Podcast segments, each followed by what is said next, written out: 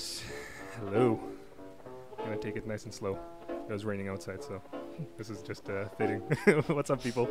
Uh, welcome to Creative Theater Podcast, the show that brings you conversations with visual artists about how they got to where they got, what their day to day is like, what their struggles are, thoughts on the art world, and a lot, a lot more. Today in studio, I was uh, really waiting for this one because he's a, a very special fella, aka Grizzly Frog. Maybe you've heard of him. Uh, he's an illustrator, concept artist, lead character designer at Titmouse Animation Studios, the one and only Sunny Shah. Hello. Thanks for making it in the studio. Yeah. always Thanks appreciate for it. having me. This Yeah. is really cool. Thanks, man. I know Sundays are uh, tricky, but thank you so much for getting in here. Um, so I guess off the top, uh, you've been yeah you're working at Titmouse, been Bardel, DHX. You've been animation studio uh, studios for a while. Mhm. Is uh, animation the one for you? Um, it was. It's. I mean, it's was something I really like. But when I was coming out of school, Yeah. I was definitely a lot more interested in games, and um, kind of trying to see if I could work at a studio that made games. Just because at the time I really enjoyed like the art side of it, the interactivity side of it, the the whole like kind of interdisciplinary side of games. Yeah. Uh, and I worked at a game studio for two game studios uh, for about a year, um, and then uh, animation kind of just worked out that way, and I've been liking it ever since. But is, was did it work out by accident or on purpose? Like, are you happy that you've transitioned? Yeah, Yeah, yeah, yeah. definitely. It was it was by accident. Not by accident. It's uh, one of my friends that I went to school with, and um, he couldn't take the job at Bardel, and so he was super nice, and he recommended me, Nice. and uh, it worked out from there. And uh, for me, it was perfect timing because I.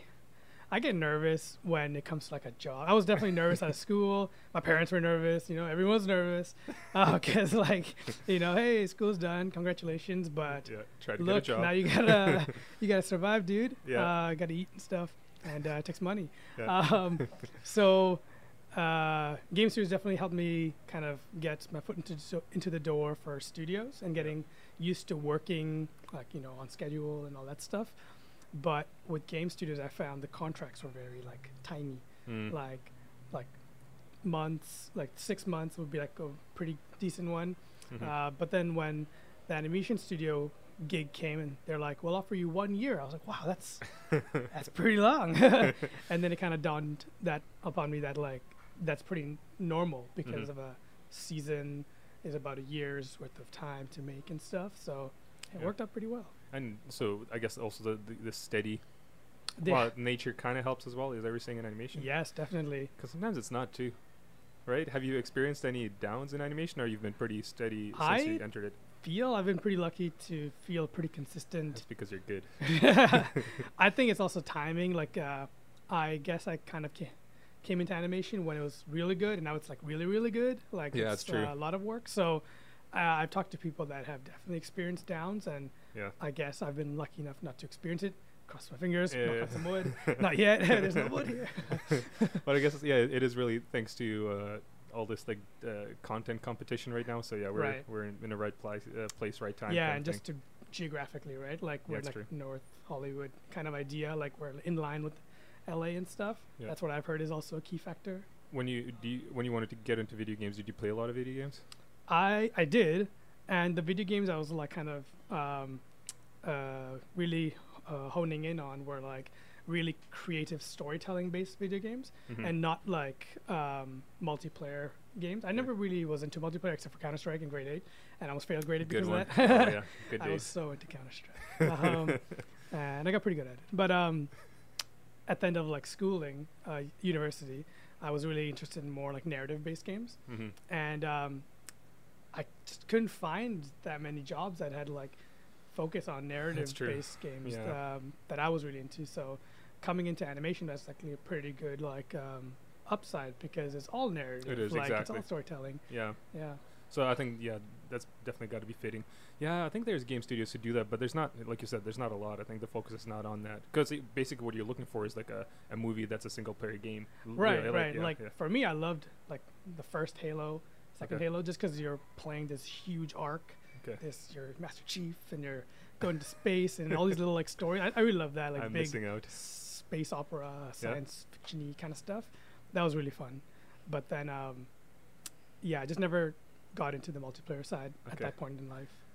That's good though. That means that that's how you get good at art, right? And I have time for art, man. Like you can definitely lose a lot of time when you play multiplayer. Holy cow! Uh, it's, it gets a pro tip from Sunny right there. Don't, don't play video games. no, uh, that sounds horrible. Should enjoy what- life. So, uh, what's your um, uh, so you're Titmouse now?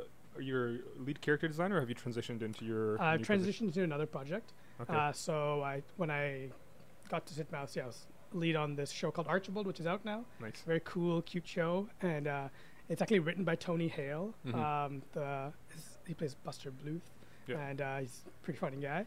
So he wrote a children's book, and then became the show, and then got to work on it, and then now I'm not the lead anymore. I'm like a background designer, so I'm designing Okay. like stuff that I can't talk about, I guess. when you say background designer, so it's a 2D show. It's a 2D show, yeah. Okay. But we're actually, I mean, some of us are designing in 2D plus 3D, just to kind of like. I think we just talked about this earlier before Yeah, this started. Like, 3D is becoming like a pretty interesting facet Totally, of yeah, um, working hmm in in a in a creative industry. Yeah. Like uh, animation.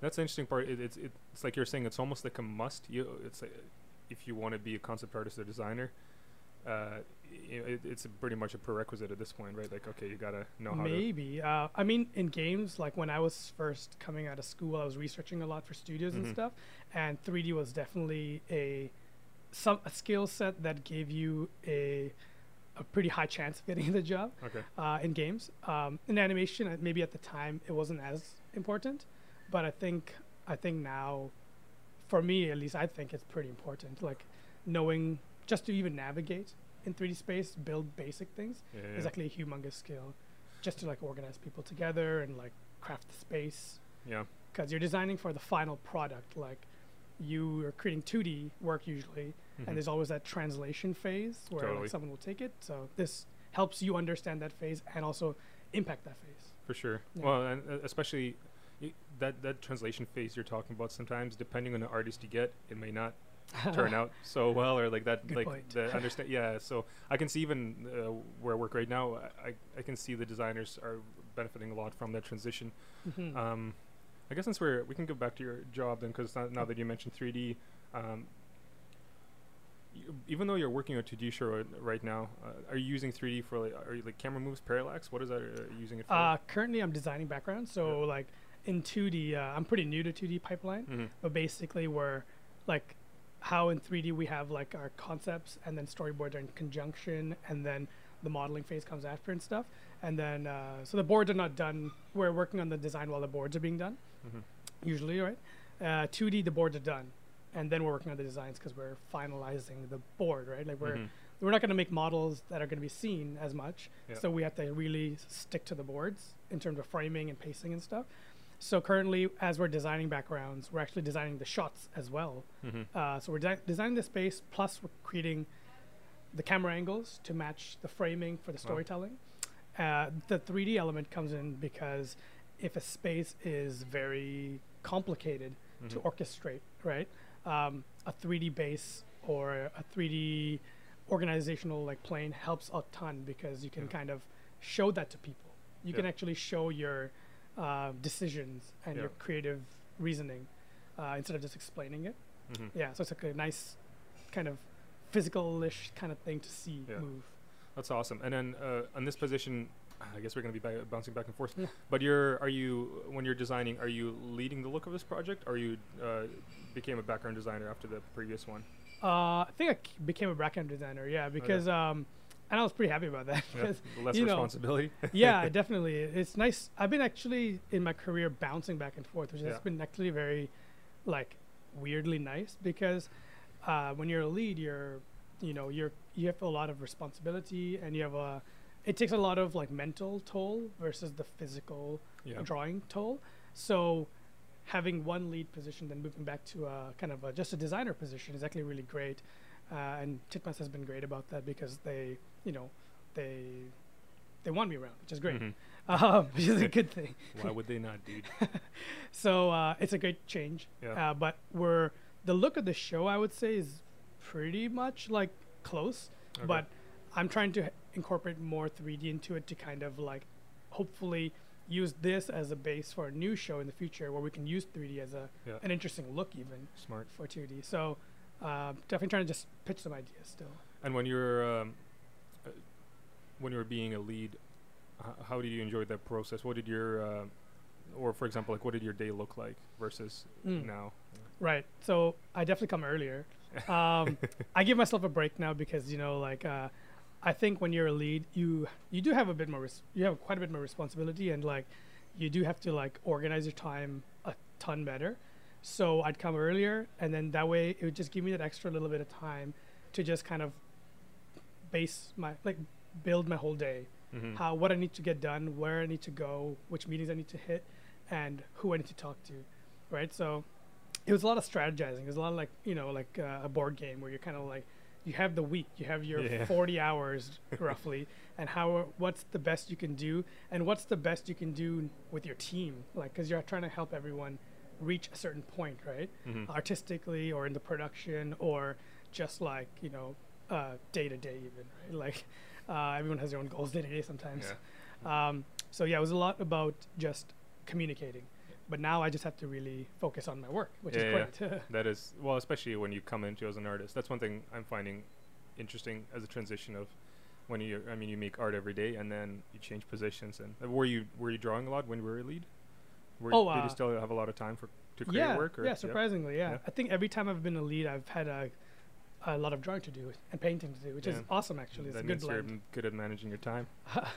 or you know what I'll take that okay thank you yeah, don't say anything else. yeah, we'll, yeah, yeah. we'll take I'll that. take that. That's great. That's awesome. And then uh, I guess, and you're because you're saying you're b- bouncing back and forth. Um, is it just bec- so you can have that, like you're saying, that time to? Uh, it's not a time off. It's just like just focus on the art. Like, is that the preference for you? Honestly, it really hasn't been my decision. It's Oh, just damn. worked out that way, which So is actually Take whatever comes Cool, your way. yeah. Yeah. Nice. so I'm pretty open to it. Like, Nice. um, as long as they pay me, That's right. I know. Give them money for good food and coffee. I like my coffee. Yeah, me too. What's uh because you've been in the industry for quite? Do you know how long you've been uh, now in? In the industry, yeah, yeah, yeah. Or just uh, like when did you graduate? uh, graduate 2013, so that's Okay. been like six years. Very nice. What's your favorite and uh, least favorite thing about animation industry? Time to yeah, Time to talk some shit. Yeah, talk some shit. uh, favorite thing has definitely been just like, like, meeting some pretty amazing people. Mm-hmm. Like I've met some pretty cool people, worked with them too, and it's just been super inspiring because like it's like some of these people that I've met, it feels like you know I was still in school because I was learning so much from them, Mm-hmm. and that's been awesome. Because like I think if I didn't meet them, I would, I don't know, I, I feel like I would stagnate. Mm-hmm. So I think they definitely inspired me a lot more to get better and to kind of grow. mm-hmm. Uh, least uh, good thing, I think, would be, hmm, what are You can mention a couple. Huh? you can. no, it's okay. I I'm think it's just like you know seeing sometimes um, I guess people be unprofessional and also like not understand you know the human elements of like the art. Mm. So like I've seen some people make decisions based on like business versus yeah, art, yeah, and I think like that's obviously yeah it just sucks, yeah. and that's getting better hopefully. Yeah. How do you? Wh- yeah, that's that's oh, that's an interesting uh, topic you brought up. How do you feel about those? Do you or how do you actually how do you deal with those decisions uh, personally when they occur? I I just talk to people like it's I, I find it's like you know I find myself uh, personality wise I, I'm definitely like a bit of both extrovert and introvert Mm-hmm. so like um, but I'm definitely very shy sometimes. So when I need to talk to someone I'm like I'll f- my my brain goes off and it's like finding million and one ways to like not talk to them. Mm-hmm. but then I have to force myself to really just talk to them, if even if it's hard, and then you know try to get them to understand what I'm seeing, Mm-hmm. and then hopefully they come around, and usually they do, which is really good, and I think that speaks to people's um, ability to change, Mm. um, and that's been that kind of falls back into like the nice parts of animation. Like I feel like it's helped me grow, get out of my comfort zone, and really talk to someone, and, and it's really nice to see someone you know respect that and change yeah, yeah. and be willing to change. So, when you're saying when it was like business over art, yeah, you've actually been able to make an impact and change those decisions. Is that what you're saying? Little bits, yeah. Cool. It's been pretty sweet, yeah. Get some victories here and there. Yeah, yeah. That's awesome. Yeah. Yeah. And we just make it f- hopefully fun for people, you know, like you want to hopefully have fun so you can make good art because Mhm. obviously if you don't have fun, if you're not in a good mood, your art's going to reflect that. So, and that comes to being in your leadership position. I think that's part of the responsibility is like Yeah. the psychological part of it where you are there to inspire people, hmm you know, motivate them. So, Do you feel responsible for uh, like um, team spirit? I think so. Yeah. Yeah? Yeah. Because I mean, like, if if I'm in a lead role, hmm you know, like in a in an army way, like I'm the person to lead the battle. So if I'm a downer, like everyone else is gonna be a downer Yeah. or feed off of that energy. So yeah. you know, it's good for everybody if like hopefully I'm in a good mood. And even if I'm not, I have to be professional about it and like Put the smile face on. Come on. or just be real with them like hey guys you know if i'm this way today sorry i'm not trying to you know burst bubble whatever like for the day like i just want to going Yeah. something Yeah. So would you recommend the industry then? Do would you recommend animation industry to people? yeah Yeah. yeah i think like It's you not know so bad. it's not i mean at the end of the day we're making some art Exactly. and we're trying to explore art right Yeah. but i think like if i were to recommend someone i'd put it out as a wide cast like you know talk to someone in the industry Yeah. that way you can watch out for some of the pitfalls in the industry Mhm. and that'll definitely help you out so What are those? Uh, I think definitely like being like don't get taken advantage of. I feel Mhm. like that's another thing. Maybe uh, maybe you can speak about it too. Is like studios can like take advantage of younger artists coming out of school and stuff. Yeah. Because like sometimes I've heard people what they get paid is like Mhm. whoa that's that's quite low. Yeah. and yeah, I think like sure. you know maybe it's good to you know get serious about it. If if you know that's what's gonna happen, you can kind of go into it Yeah. and maybe hopefully negotiate a bit more. It is important to warn people, and uh, actually, the the crappy feeling I would get is when you find out and it's like, oh, and they just signed their contract. you're like, Yeah. "Oh." Oh, one year. yeah, That's yeah, like the financial side, and then the creative side. I would say like, don't take it as like something that's gonna define you. mhm. 'Cause I think like you know, it, I think maybe that's another pitfall. Is like I've definitely been there where you take the work so seriously that you feel like hundred percent personally invested in it. Yeah, Um, and I think that's there's a difference between like being passionate about it and being hun- like invested into it because. Yeah. yeah. So I think you just have to watch out. You have to kind of control your uh, mental state. when and it's like your working with this. attachment, I think, Uh, think so, or yeah. or yeah, it's like it's it's like you said, you, how it defines you, right? Cause Yeah, Cause it's pretty easy either to get hurt or because yeah, that's I was gonna ask you because you know it's it's not your project in the end, right? You don't own it, and right. I think it's being tricky being an artist, making something where you do commit and then hmm it, you don't make the choices that you always you would like to because you have a pretty strong vision i would say and i think y- when, looking at your work i think you're like y- you you like world building i think you clearly have a lot of like ideas that you want to explore when you go to work how do you deal with yeah making someone else's Yeah. Uh, at work, I work. A, you know, it depends on the project, the Yeah. context of it all. But like uh, something that I've learned overarching is um, always I try always to pitch something. Like if I have an idea, Mhm. usually you know when you're working on a personal project, you're exploring, right? You're like, Mhm. ooh, that would be sweet. Let's go in that direction. yeah, yeah. At work, you know, because you because you're right, you're working on someone else's project. It's harder to do that, Mhm. right? But not to say you shouldn't do that. You should pitch it to them yeah, yeah. pitch that idea. And then some, most times like if they're cool and they're open they'll take it. They're like huh maybe yeah let's, let's try that. Like they might actually try it out and you might actually have a good impact. And then because at the end of the day yeah you're working on their project but it's a collaboration. So you're sure. helping them and they're helping you by paying you. Yeah. and uh, it's uh, yeah. This sunny guy knows something. All, yeah this, all these ideas he's pitching. And I think it's good like karma right? Like Yeah. you put the good stuff out there and you'll get you'll get good stuff so if you're helping this person you know in the future maybe they'll help you like uh, hmm Yeah, because you're trying to make their life easier by giving them good ideas. That's awesome. Yeah. And then so earlier you were saying you're working on a 2D show and you're hoping that the 3D translates into the next project later on. Do you actually plan to pitch an idea to them, or are you talking about just pitching a process to the studio? I want to pitch an idea. I think that'd Yeah? be fun. Yeah, it'd be cool. Like, uh, I I don't know. There's probably some like some negative points of pitching, like where like you know you lose your idea or whatever. But I think I'm just gonna focus on like trying to pitch a cool idea and then see how it goes. and Yeah. uh, Titmouse seems pretty open to it, so I might give it a shot. That's awesome. Yeah. And uh, that's one thing, uh, you know, what you just said is like how much of it, it seems to me that you have to f- answer your own question of how much you would be willing for the idea to change in order for you to be still happy with it, right? Right, yeah, yeah. It, I mean, it will, right? A- And, uh, I mean, it's very possible that it, it will change for the better, right? We just spoken earlier before podcast started that, like, we're not writers, right? Like, we didn't study writing. I mean, we could have ideas of it, and, Yeah. but so uh, that would be that's an interesting aspect that could change as you right as your idea gets developed. Yeah, yeah, and I think it's just yeah, as long I mean, that's the tricky one because like you know we just talked about being invested in stuff. Exactly. Yeah. Uh, this one you're gonna be invested because it's your Yeah. idea.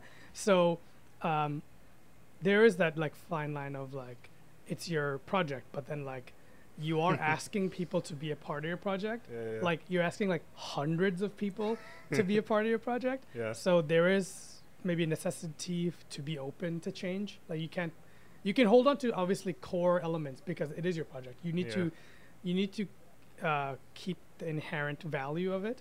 But yeah, there is that push and pull that's probably going to happen if you ask all these people to be a part of it. And so you, it's like you have to let them in on it and have a little bit of ownership. Yeah, and you have to be willing to like let people pitch you ideas and then change it if you Mhm. feel like you have to be honest about it. And then so um, as we're gonna kind of transition to talking about personal work, these pitches that you're creating, um, how I, I guess like maybe like how far along are they? How long have you been working on them? Some of them I've been working on since I graduated, Okay. so that's six years now. Damn. um, and some of them I'm just like kind of creating little ones on the fly. One thing that's I've I've loved is like on Instagram you can um, actually make little folders Oh yeah. and yeah. organize pictures. So sometimes like I'll just uh, see an interesting image and then I'll I'll make that a folder and I call it the name of a project, Mhm. and then I will add more things as I see. It's like oh that would fit in that project. yeah, yeah, yeah. And I put it in, and then I look through it later on. It's like, oh, these are kind of interesting, and then you make a new story out of it. That's cool. So you're collecting inspiration and Yeah, yeah. from. Yeah. yeah, That's really smart. Um, what's the so one of the the oh it sounds like you have tons on the go, but the pitches like, like the biggest one. How if you were like is it quantifiable in images? Is it like is there a lot of writing for it? I'm There's just curious quite your a few- process. Yeah. yeah. There's quite a few. Ima- yeah, process-wise, it's been image-based so far. Mm-hmm. So I've tried writing a little bit, but I just found like it's more descriptive for me to just draw and paint it. Yep. So I've got quite a few images of it. I've got some models of it too. I've That's the modeled some of crazy the part, dude. and then uh, that's kind of what I want to do is yeah, use it as a good base to practice the modeling too Mhm. with Blender and everything. Um, and yeah, I've got some good critiques on it too. Cause uh, yeah, my wife and I we host this uh, uh, very randomly, I guess, uh, inconsistent. Uh, actually, it's every third month or something. Yeah. Called a Crit Club. Yeah. So it's just kind of emulating what we did in school. That's I awesome. get critiques and stuff. So I've got some good critiques on that project. So it's changed quite a bit over the years. That's cool. And then uh, as far as finding time for it, and I mean, and everything else in, in life, because there's too much to do. how do you uh, Yeah. how do you manage that? Um, it's always a struggle. I, I don't always manage it. Yeah. And uh, but um, I try to work on it like you know at lunch sometime at work. Mhm. I try to find. I ha- I have this slot usually on Sundays, uh, from like ten to four called Make Time. Um, sometimes I hit it, sometimes I don't. I'm taking away from freaking sunny make time. it's okay. I did it I'm, a- last night. I'm terrible. I'm sorry, world. No, no, no. okay. we need more sunny artwork in the world. um, and then yeah, I just try to like, uh, like we were just talking about earlier, like um, using like Google Calendar. Like for me, I've, it's never been like my way of like living life. It's like organizing it. yeah. so, but I've, over over the years, I've learned I need to hmm if I want to get some stuff done. So I try to organize some slots of time. Like, hey, make some project for Rusto here, make it for here, and stuff like that. That's cool. So Rusto is still happening. That's the one you're talking Yeah, about. yeah, Strongest? Yeah. yeah. That's a really cool one. Actually, see, I should have done this from the beginning. Uh, for you curious people listening, you got to check out sunny dash uh, dot com or Grizzly Frog on Instagram Yeah. because you got some Rusto images. I was actually looking at them today. Uh, man, that stuff is so good. Cool. Thanks. Sunny's got a lot of really beautiful stuff. Um, I want to talk about. Uh, Man, uh, too much to talk about. I want to talk about 3D, but uh, one thing I was curious about the Dinotrux stu- uh, work. Did Hmm. you use 3D for that as base? Yeah. So when I came on the project, um, there was a guy named Joe Ito, Okay. and he had actually um, convinced the team to kind of pick on SketchUp Okay. So luckily for me, when I got on, like he was pretty proficient in it, so he taught me quite a bit. I sat Mhm. right next to him, and then over the the months when we started, like we all kind of learned a bit of SketchUp, and by the time the show ended, we were like building full Dinotrux, like in. SketchUp, like pretty detailed stuff. I mean, it was just blocking. Yeah. The main purpose of it was to kind of uh, help alleviate some like uh, time restrictions. Like these Dinotrux were like pretty detailed Yeah. and you had to do functionality drawings of each elements and stuff. Yeah. So it was mainly a, um, an aid Yeah, for yeah. doing turnarounds, functionalities, explaining a lot of technical stuff, Yeah. especially because that the the next trans the, the translation phase, the modeling phase, was not being done in town. It was done Oh, overseas. okay. So you have to like really hmm. focus on communication at that point. That way, whoever gets it Yeah. can understand everything. Dude, some of those designs I can't even comprehend how you did it. it Oh. just- it's so freaking yeah. So people listening, check it out, Dinotrux stuff, because it's like it's. Yeah, man. I, I I look at it. It's, not, it's so well designed, yet it's so functional, right? Like I was looking, for example, like there's one Dino where he had like three wheels inside his leg, Yeah. and then, and then you did a breakdown of how all the pieces were attaching. It's so that was so uh, sound. It felt like it was very mechanically sound on top of being a good design. ah cool. Was it like did all that come from SketchUp? Would you say for it to be functional? We did, yeah, we definitely when we were designing in SketchUp, we were focusing on functionality Yeah. because um, the show's style was that way. Like there was no squash and stretch. Yeah. all the down trucks are pretty rigid. mm-hmm. Um, so, you know, everything needs to function as if it was real life. So we did a lot of like research on like construction vehicles, air airplanes and stuff. And uh, I was fortunate enough when I started, like um, I had some pretty awesome people to look to. mm-hmm. Uh, Jonathan Tiong, I think Oh, you yeah. know him, yeah. Uh, Chad? Weatherford, Nice. uh, he's amazing. He was the like the art director afterwards, Mhm. and I learned a ton about like um, how to design these creatures, these mechanical creatures from Mhm. him.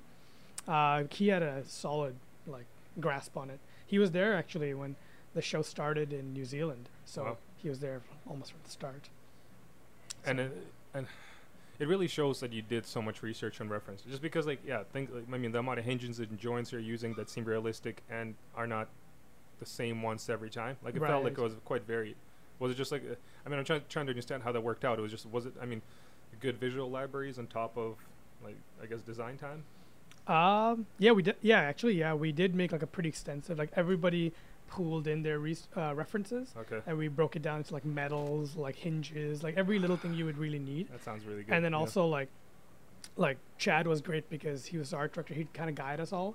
So Mhm. like he had a solid foundation of how like to turn the organic dinosaur into a mechanical Mm. form without losing the inherent like uh, aesthetics of like the dinosaur. Mhm. So we learned a lot from him, like how to like, like actually mold metal pieces together to make those like complicated shapes look pleasing. Mhm. So he taught us all, all a lot, and then the reference definitely helped a lot. We he, we had like a pretty sweet Pinterest like board as well, tons of like mechanical stuff. so good. It's nice to get that uh, all that info done so that yeah, you can just work, pull up all the Yeah. images and get going. Yeah. Yeah, and there was a lot of experimenting because, you know, like sometimes it looked too much like the dinosaur Mm. or too much like a just a construction vehicle. Yeah. So it was a lot of experimenting, and we had to break a lot of the rules as well, just to make it work visually. Yeah, it just sounds difficult because you know you're probably trying to avoid all kinds of crashing on top of Yeah, having a good design that's functional. Yeah, That's where SketchUp was pretty great because, as a 3D program, it was a great introductory for an artist who's never used 3D. So that was my Mhm. first ever time using SketchUp was oh cool. on the job. Yeah, yeah. Uh, you know,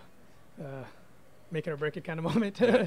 uh, but it's pretty great because it's a very simple program, but has a lot of like elements where you can actually test hinges out. You can test like because you can actually have physics in there. Did you rig it or how did you do it? We rigged it, Yeah. but we didn't like uh, rig it to like be animated or anything. Mm. It was just rigged to test functionality. wow. So like the three wheel, for example, we just wanted to make sure, yeah, when the the leg, the thigh part of the leg opens up and there's like a hydraulic underneath, it hinges to like the tread, uh, Okay. and then everything is works e- even if they bend side to side, which construction vehicles wouldn't, but these Yeah. Dinotrux would because they're in the animation world. So you have to really like move some stuff around, create cavities, all these interesting things. You're super pro, Sunny. No. Damn, I'm uh, always impressed. Oh, That's so cool. And then so recently you uh, did the class for Blender, right? Yeah, I Uh, took a class. how was Yeah, that? It was sweet. What was the name? This was with uh, What's the guy's name? It's an artist from LA called uh, Vaughn Ling. Vaughn Ling. Yeah. Yeah. I think is that his Instagram or is it something else? It's a heavy poly. yeah, Heavy Paul. That's Yeah. right. Okay. He's working He's with uh, Alberto Mielgo right now, right? I think. Yeah, Um, yeah. I think always. God damn that. Those guys. Yeah. But how was how was the class? It was great. It was seven weeks long. Um, it was hard just because on, on top of work. So I was like, uh, and it was, that was the time when I was doing the lead character design role. So you didn't sleep. you know, I didn't sleep, and I, I got sick right after the course Uh, ended. Look at this Um, guy. We like this guy. Hey, I worked with that guy. There's a. I mean, for people listening, there's our good fella Ivan, Ivan Louis right here. We'll, we'll, we'll grab him. Oh here. man. How dare you, Ivan, interrupt us? yeah, we'll beautiful uh, smile. look look up that fella. Is it Ivan Louis on Ivan Instagram? Louis. Okay, uh, I don't know his Instagram. yeah. Okay, while yeah. while you're telling me more about Okay, uh, yeah. n- not sleeping, I'll tell people. yeah, it was a seven weeks long Blender course, and um, it was pretty rad. Like it was great to learn from Vaughn. Mhm. He's a great teacher, and um, Ivan's taking our photo. yeah. oh yeah, so his Instagram is I L O U E Y. I Louie. Um, um yeah every week we're making like a we're take we're meeting on thursdays uh, but we're having like a homework that takes up the whole week yeah. so every week made something different which was really cool and uh, vaughn was pretty awesome because he was pretty open to people like what they wanted to make uh, we made like a we designed like a japanese night alley we designed like a tractor Mhm. we designed like a kaiju which was Oh. like pretty sweet like learning um, kind of like zbrush modeling in blender And that was every week. every week yeah for seven weeks Crazy. and then we also built like the last project was pretty cool. It was a modeling a Jaguar Type C uh, Oh, car, okay. and it was like pretty crazy, like soft form modeling and Mhm. like with mechanical elements. So it was really challenging. But honestly, yeah, great course. I think I saw, you, but you posted most of your work, right? Yeah. I posted some of it. Yeah, yeah. The hallway, sci-fi hallway, yeah. the all that kind of stuff. It's crazy to see how good Blender is, how proficient it is in getting the final product. Like that's Mhm. one thing that really impressed me is that I mean that like uh, what is it like live rendering and uh, Yeah, Eevee. y- yeah, Yeah. crazy.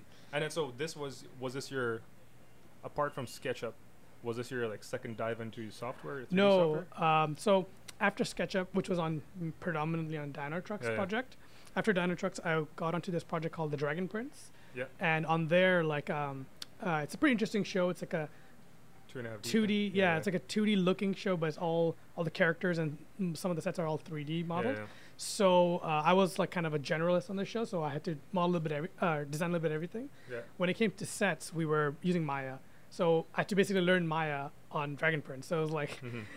This is always learning on the job. So it's like, but it always came down to people, like really nice people Mhm. who are amazing at like uh, art, and they were always very generous. Like on uh, Dinotrux, it was Joe. Yeah. On Dragon Prince, it was Maddie, Matthew Rogers. Shout out. Mhm. Um, he's amazing, and he was super kind and like generous and patient. Mhm. Every like two seconds, I'm like asking him a question, like for a good solid week Yeah. uh, and then I left him alone. But um, he helped me learn Maya, and then Blender was like, I didn't really touch Blender. Yeah. I used it a little bit at this studio called DHX on one of the Lego projects, but um, I when I saw Vaughn's class, I was like, I love Vaughn's work. Yeah. I really want to learn Blender. This is kind of perfect. And then I just ended up like pulling the trigger on that, and a little expensive, but like I would say, Worth it? def more than worth it. I would Yeah? say, yeah, yeah, for sure. Yeah. It was really good. That's uh, really impressive. I, I, I mean, I think I've said it before. I'm always so impressed by people who, yeah, just work and still able to find ways to learn. Because I Mhm. find that that's so difficult to do once you're out of school, right? Because one, nobody's forcing you to do it, and two, it's finding the time, right? It's, Right. Yeah. Do you plan? Do you, is there are there any other classes on your mind that you like to take? Uh yeah. I definitely want to take some like actual like plein air classes because that's Okay. a skill I've like really like never really dive too deep into. Mhm. And there's some great plein air painters. So I'd love to like actually you know how like people go on site into Yeah, the yeah, yeah. into the rocks, into the desert and actually like, you know, have a moment and like, you know, paint and stuff. So I want to do something like that. plus we live in a beautiful uh, Yeah. place, so definitely got to take advantage of that. yeah. I'm trying to get Jesse Winch- Winchester. Am I? Am I? Okay. Oh yes. uh, Jesse, I'm gonna freaking butcher your last name right now. Um, the guy is uh, Winchester. Yeah, Jesse Winchester Schmidt. trying to get him in here. That's a that's That'd a dude who's in. Vancouver, who is just yeah. Incredible Yeah, I love his it. work. Yeah, yeah. The- I think I've seen his planners. They're pretty Yeah. amazing. yeah. Yeah. Right now, right now, I feel like half of the Instagram that I follow is in LA right now for Oh. live, live So I'm seeing everyone there, but I think Jesse's teaching in class there today, so Oh, really impressive. Yeah. Nice. Maybe Yeah. we'll we'll get him to teach us some plein air. Do it. called me. Cool. That's that's awesome though. So you like you, you want to keep pretty well rounded. I mean, you're Mm. studying 3D, studying design, and then so next thing to add to the list is more plein air. Yeah, plein air, and then back to 3D. Like I want to learn like Cinema 4D because like I think I'm on like this like 3D uh, you know binge where I just want to like learn a bunch of stuff. But why though? Why why all the extra software? Why not stick in one? I think I think naturally I'm too curious. So like I think like uh, I just want to like try it out Yeah. because like I don't know. To me like art is like I was never an artist when I was a kid. So like when I got into art, it like hit me like a like a you know when you get you know when you do something and you really like you get Yeah, you yeah. get obsessed with it, right? Like it hit me like that. I was like, whoa, this is this is fun. How old were you? I was uh I was in grade 11, so I, I don't know how old I was. Wow, dude. Okay. Yeah, that's awesome. That's a weird story too. why?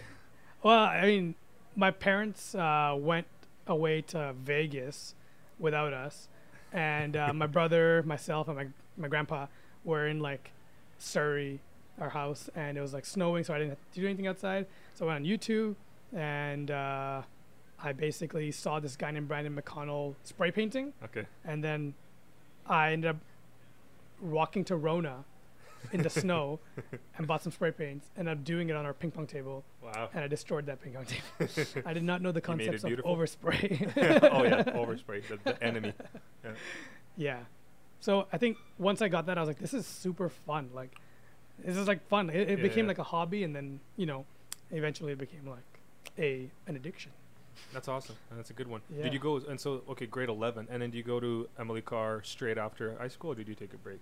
Ah, straight after high school. So then it's Yeah. like okay, you discovered grade eleven, and then like two years later or one year later, you're already in university studying art. Yeah, and Wow. honestly, I was honestly I was prolonging like the inevitable is what I thought, because like I honestly didn't want to go to like, I didn't want to grow up, like in grade twelve, like you know you have to go to university Yes, or you know. have to do something with your life, and like I was like I'm not ready to do that. So I just said to my parents, like, "Are you guys okay with me going to art school?" And they were like, pr- a little- they were like, eh, "Okay, fine." uh, and that was like the kindest thing. Like I think they were super kind. Um, but like when I was there, I was just like you know having fun with art, and I was like, "Oh no, it's gonna end eventually in four years," and like then I have to really grow up. And I, my original plan was to be a real estate agent. Wow. What the heck? Why? Like, because my dad's a real estate Oh, agent, okay. and I just really wanted to, you know, I didn't know what to do, uh, so that seemed like a good thing to do. And back then, you didn't think you could actually work as an artist. yeah, yeah. oh, that's why you thought it was just for fun. yeah, that's why I was like basically avoiding reality.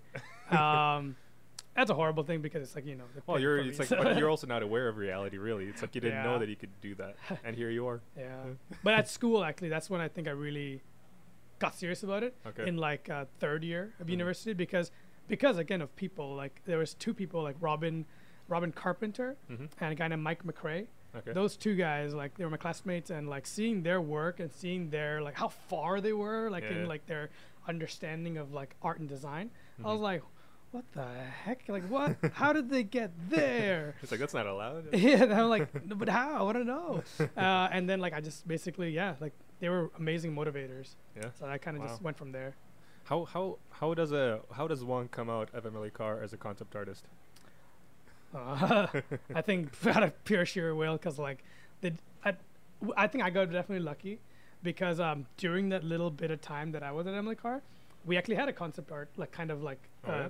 like interest. Mm. Like there was an instructor named Derwin Talon, and he was like just starting the illustration program, Mhm. and he was pretty open to people pursuing what they wanted to do, and like a few of us were interested in this like concept art field, Mhm. working for like um, on projects like games and animation and film, and he was pretty down. And then he actually connected us with a few people, so we got very lucky because I think right after us, Mhm. everything went downhill Oh, well. and it kind of collapsed a little bit, as far as I know.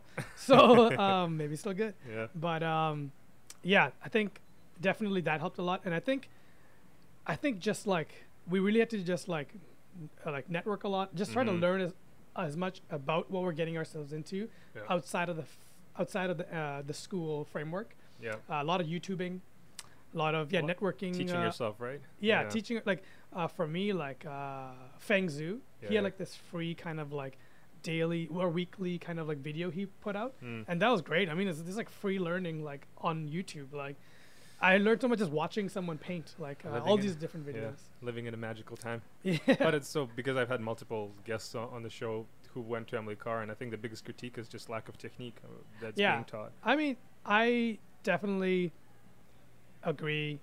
If technique is like yeah, like uh, fundamentals. Um, Because that's what you need. Like that's a must. That's a you It's know, a if you want to be a designer, concept Yeah. artist, whatever. And like- maybe that's my also my critique of Emily Carr is just like clarity. Mm. Like I don't think that gets across that like we don't really focus on fundamentals. We focus on Mm. techniques of like you know theory and conceptualization, okay. which is super important. But I think just that clarity maybe is not there. That like Mm. what you're getting yourself into.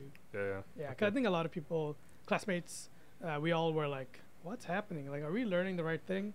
We think we all had like a preconception of what we're gonna learn, Okay. and then we didn't learn it, or we learned it in a very different yeah, way. yeah, like yeah. one drawing class was hilarious. They were like super conceptual about like drawing. There was like uh, there was no figure drawing in drawing class, which is like a red flag right there. Yeah. And um, they were talking about I think line and how you can represent line, and like non-figuratively. So we had to basically all like figure out how to represent not line non-figuratively and like what to do with it, and it was definitely a learning experience because means, like they're definitely teaching you to think outside the box, but Mhm. sometimes it's so outside the box that like it's gone. Wow. Like there's no no like grounding to it. You know yeah, what I mean? yeah, yeah. It's floating in space. It's gone. Well, I- I think it's just, especially for you who's trying to go into this direction, I think it can be very hard to use, right? There's not a lot of application for it in what we do. Kinda Um, day to day. I don't know. I would I would say there's a lot Not representing a line figuratively, or you mean just the Just the conceptual? oh, the conceptual, yeah, yeah. elements of it. Yeah, just like thinking outside the box and like Yeah. tr- be that openness to like experiment. Mm-hmm. But yeah, like I feel like that technique, technical side, the fundamentals, you have to kind of learn a little bit outside. hmm So yeah. do you, do you have pretty good work ethics then, like, or did you?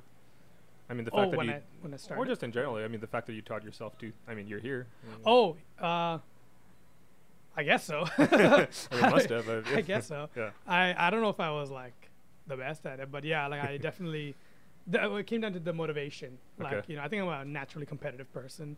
Uh, I come from like sports mainly as I was a little kid, so comp- competing is like fun. Mm-hmm. And so like when I saw like Robin and Mike like killing it, I was like, well, let's do this. And then like I was like practicing every day, like anatomy and stuff. Nice. So yeah, and like other like friends also had like challenges, like okay, draw me like two pages of hands. You're like, oh crap, Yeah, yeah, I yeah. suck. And then like next day you try again. Nice.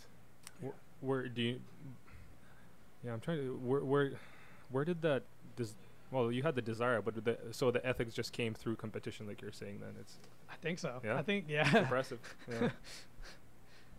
Was it uh, when you graduated? Was it difficult to get your first job? Because that's that's something that.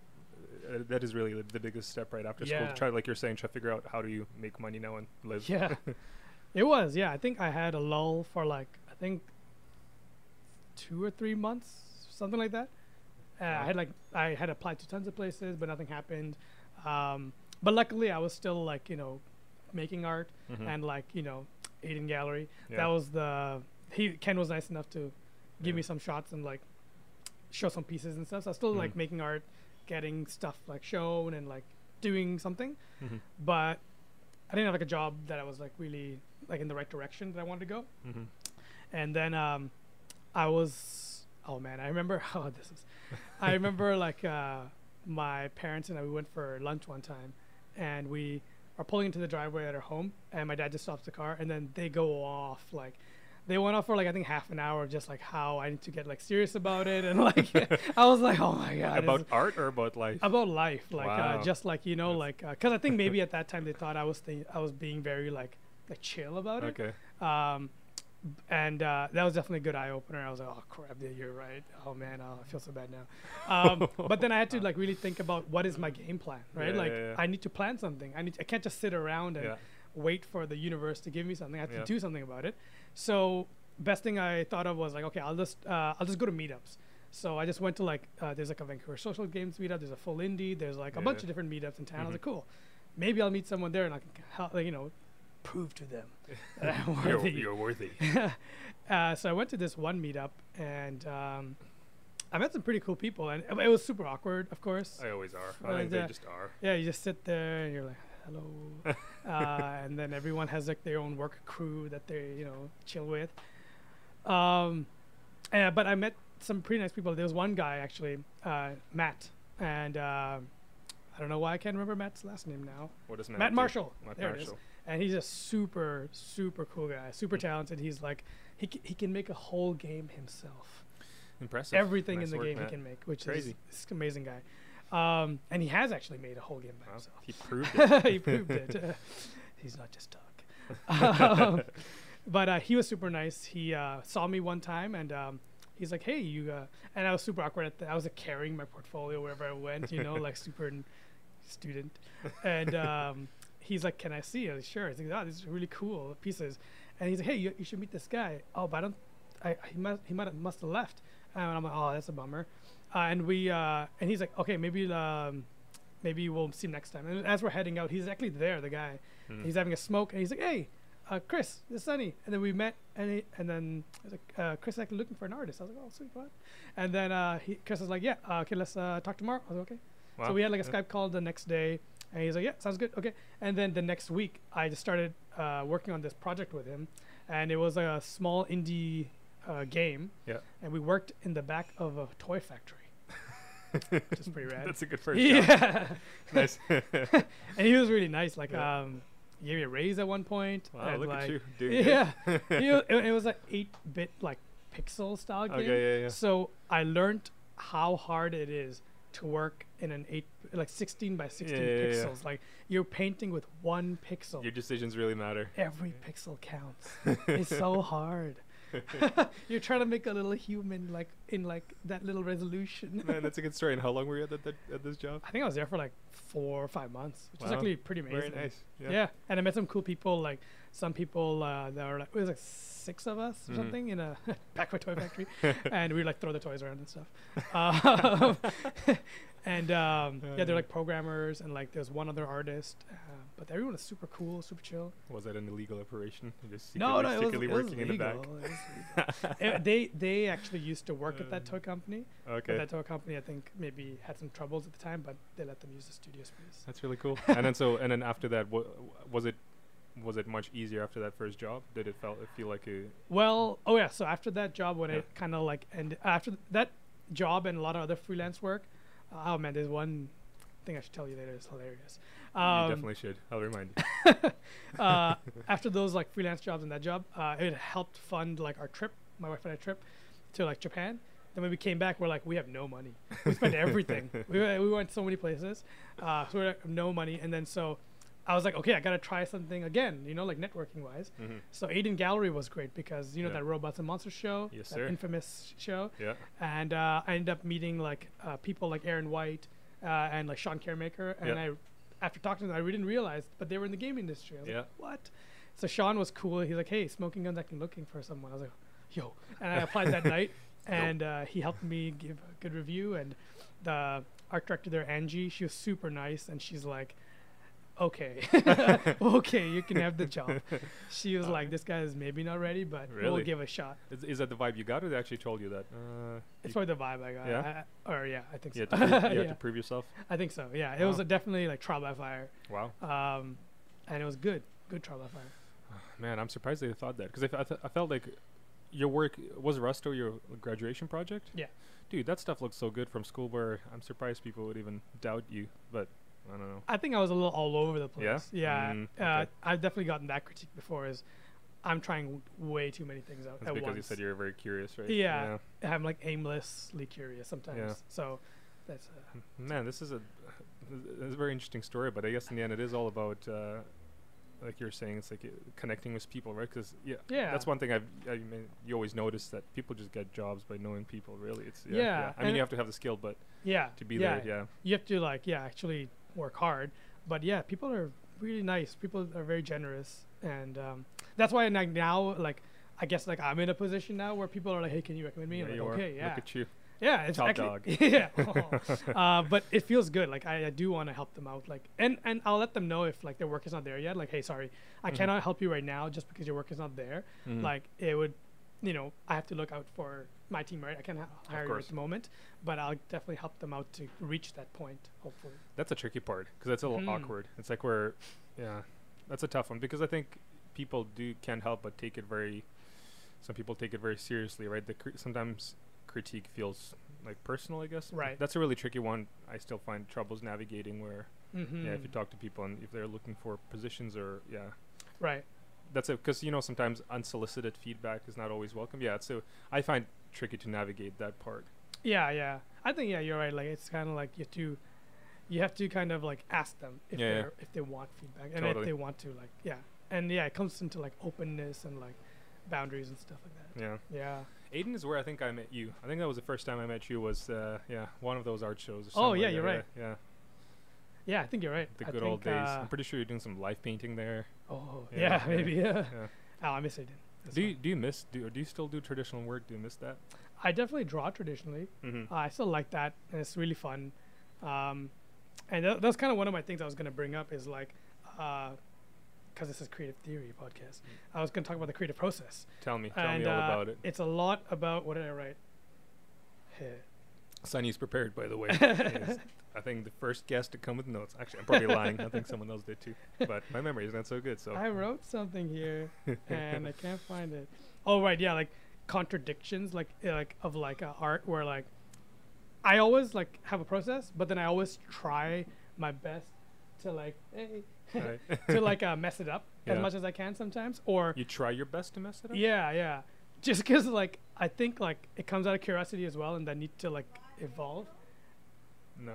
uh, hello, people. We're being interrupted, but it's okay. Sorry, dude. Keep going. and um, yeah, like I tried to like basically find ways to inspire myself, you know, because like uh, if I get inspired by other people's artwork, I usually take too much of someone else's kind of Mm. ideas. That's pretty tough, right? Like to Yeah. separate that. Yeah. Exactly, yeah. You, if you look at too much of other people's stuff, where are your ideas coming in? Mm-hmm. So like I tried to like one stuff I uh, one process of learning I like is like watercolor, Mm-hmm. letting the water do its thing, and then you figure out what to do with it. So like things like that help a lot. Like just kind of always throwing yourself a curveball is Mhm. like you know like you always want to like surprise yourself or like challenge yourself. That's very cool. That's yeah. not easy though, because it's basically you're breaking yourself out of comfort zone. I guess. is Yeah, sounds yeah. Like. Yeah. And I think like over the years I've learned it's like I think I need that. I think if I get too complacent uh, with my process or what I'm working on or something, it feels like I'm like I'm not growing anymore. mm-hmm. And so like it's yeah I always feel like in, I need to be challenged in uncomfortable ways. and do you do that all the time, or how do you? I, I think it came okay. That's that's where the funny stories from okay. actually. Let's do it. Um, so in school, because we had the Japan trip coming up, right? Yeah. My, my my not my girlfriend at the time. Yeah. wife now. Um, we had to get money. You know, we had a pretty big, extensive, like you know, route to take Yeah, in yeah. Japan, and it's gonna cost some money. Um, so I was trying to do some freelance work, and I found uh, at Emily Carr we had this job board, like just a push pin kind of job board, and some jobs were there and stuff. And I saw this one post one time, and it was like kind of designed in three different columns. The Mm. first column was a little illustration that said, "Hey, can you draw?" I'm like, "Hell yeah!" uh, so confident. And then the second uh, panel said, "Can you draw in front of people?" I was like, "Sure, why not?" Right? And then the third one was like, "Can you draw in a leotard?" I was like, and at that time when I read that poster, I was so tired from the night before. Like, I was like, I think pulling an all nighter for a project yeah. that I thought a leotard was one of those gowns you wear at graduation. for some So reason. you said yes. So I said, I emailed the guy, like, yeah, I can do that. And then um, I got a response, and then he's like, cool, your work is really cool. Do you want to come to my office? And uh, it was actually here on Water Street. okay. He had a pretty nice office. His uh, name is David Childs, still a good Okay. friend, and so freaking it all worked out. I So it all worked out in the end. So spoiler alert, uh, it all worked out. Um, but uh, I went to his office. Yeah. He had the, he ran a really cool. He runs a really cool uh, design agency called uh, Living Blueprint, Okay. and they do branding and design, and uh, uh, they do cool, really cool. They, they design like the stuff for Miku, Oh wow. uh, Pacific Coastal, I remember, and all these cool Damn. things. Yeah. yeah. Um, and he had this really cool room where all four walls were marker board, Okay. so you can actually draw on all the walls and like Yeah. erase it and stuff. So he's like, "Hey, Sunny, come on in." Um, he's like, "Okay, uh, so we have a quick test for you." I was like, Put on "Oh." this leotard. "No, no, no, that came later." Um, uh, so he's like, "Okay, can you design me two posters on the spot?" Right? He's like, "Design me uh, an opera poster and design me a poster for a metal concert." So I quickly, I'm like, "Okay, this is weird, but okay." I just quickly designed like a like a pretty metal looking poster and a pretty like you know like nice calm symphonic. With reference or without reference? without reference, just like sketching it out, right? That's tough. I think that was, that's what he was trying to do was like, can this guy do it on the fly? yeah. You know, like uh, yeah. So I did it. And he's like, okay, cool, that looks good. And then um, he brings out this packaged white leotard. He's like, you're still cool with wearing this, right? I was like, then it hit me. I was like, what the hell is that? Is that a leotard? That's called a leotard? oh shit! And then I had that choice in my mind. I'm like, I can just say no. There's nothing wrong with saying no. But then like a little like voice in my head was like, you know what? I think you should do it. This is a good challenge. This will be very uncomfortable. I think you need it.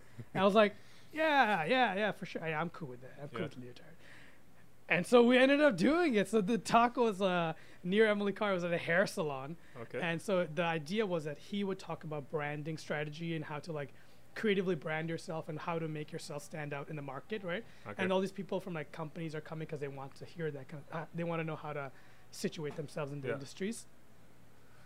yeah, keep going. And um, and um, oh yeah, yeah. So he was he was gonna talk, and Yeah. basically there was this giant like board behind him, and that's where I was gonna draw in the leotard. Why the leotard? So the idea from David's perspective was that he didn't want people to focus on the artist. The artist was supposed to blend in with the, Mm. the the blank white wall, hence Okay. the blank white leotard. Yeah. Also, David is a very cheeky guy. uh, David's interesting. I'll quickly give him a rundown. He, um, I think he told me he was in a Malaysian rock band. He uh, taught engineering and he's never been an engineer. Weird. And and then he started this uh, design studio, and he's not. I don't think he had design background as well. Jesus. So he's really cheeky and really is he smart. cheating his way through the world? He's he like really good? he's killing it through Okay, the world, yeah, yeah. somehow. He's just naturally good. He's this stuff. naturally amazing, yeah. But yeah, he always likes to push buttons and like try something different. Okay. This was definitely something like you know he wanted. To, he, he had that idea of like that I'll blend in, but he really Not he all. wanted that you know that, that wow factor. Like whoa, what the hell's happening? and man, it was so surreal. Like um, I had to go change in the back in the back before people came. Put on this leotard, and I was pretty chubby back then.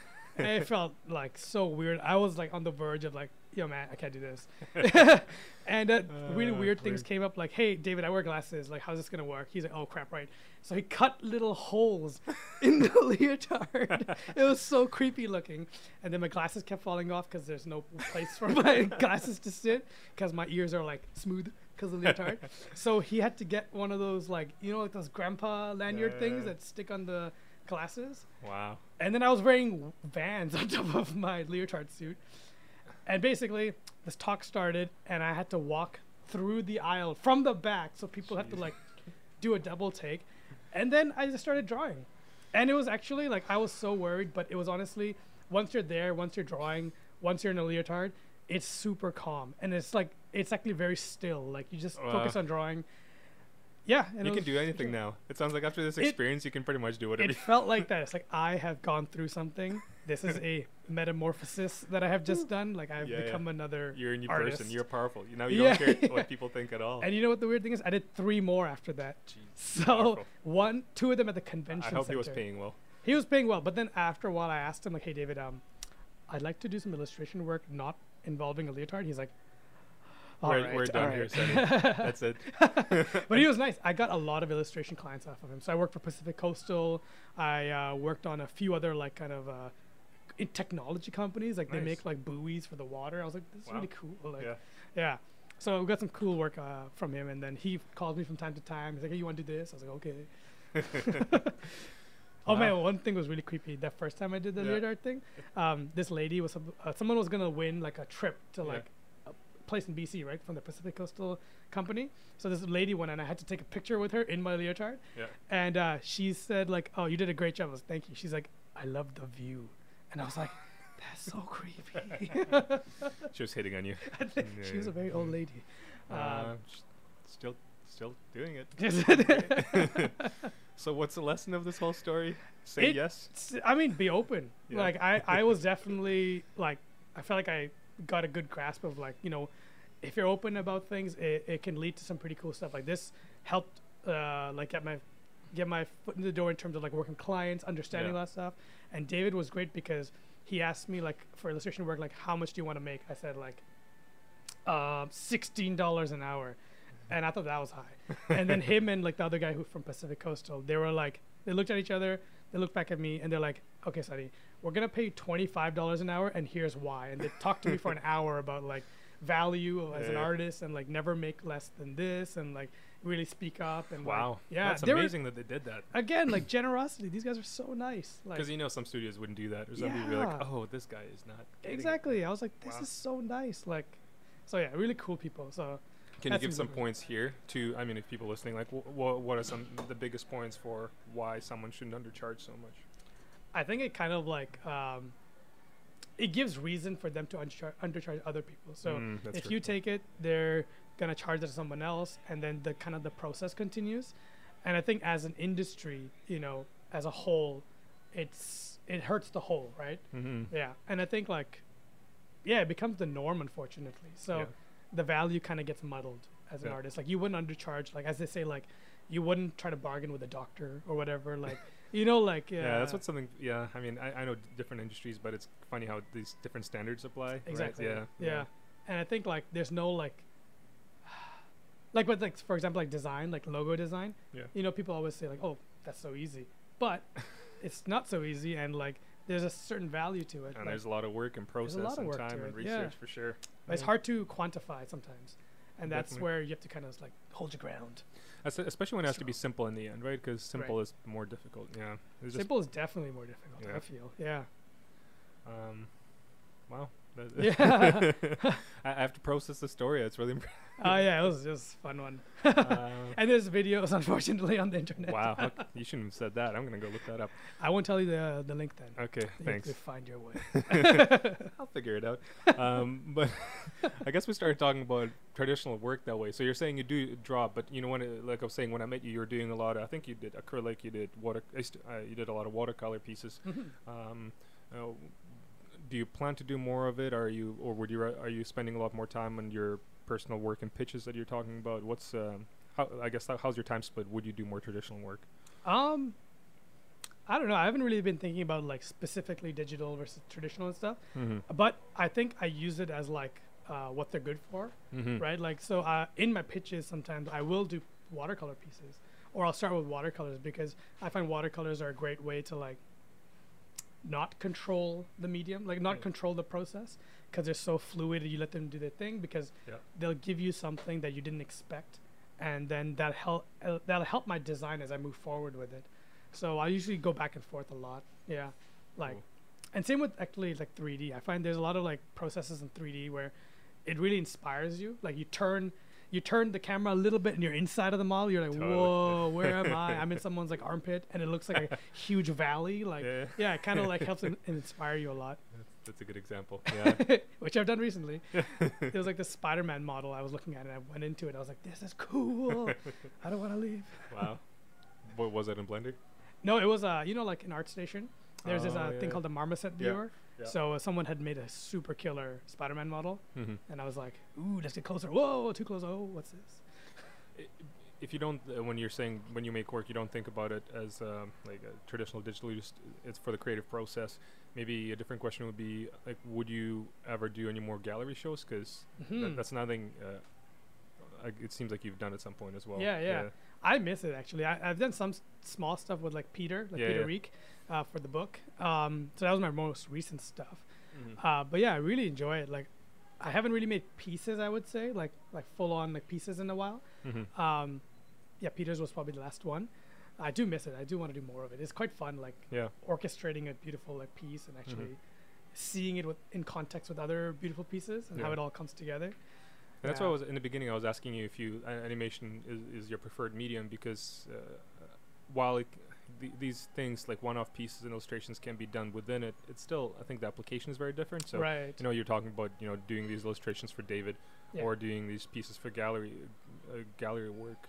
Um, yeah, I, I that um, something I'm curious about how how you're planning to spend your time as you continue creating work. Like, what would you Right. where would would you split it between all these, or would you rather focus on something?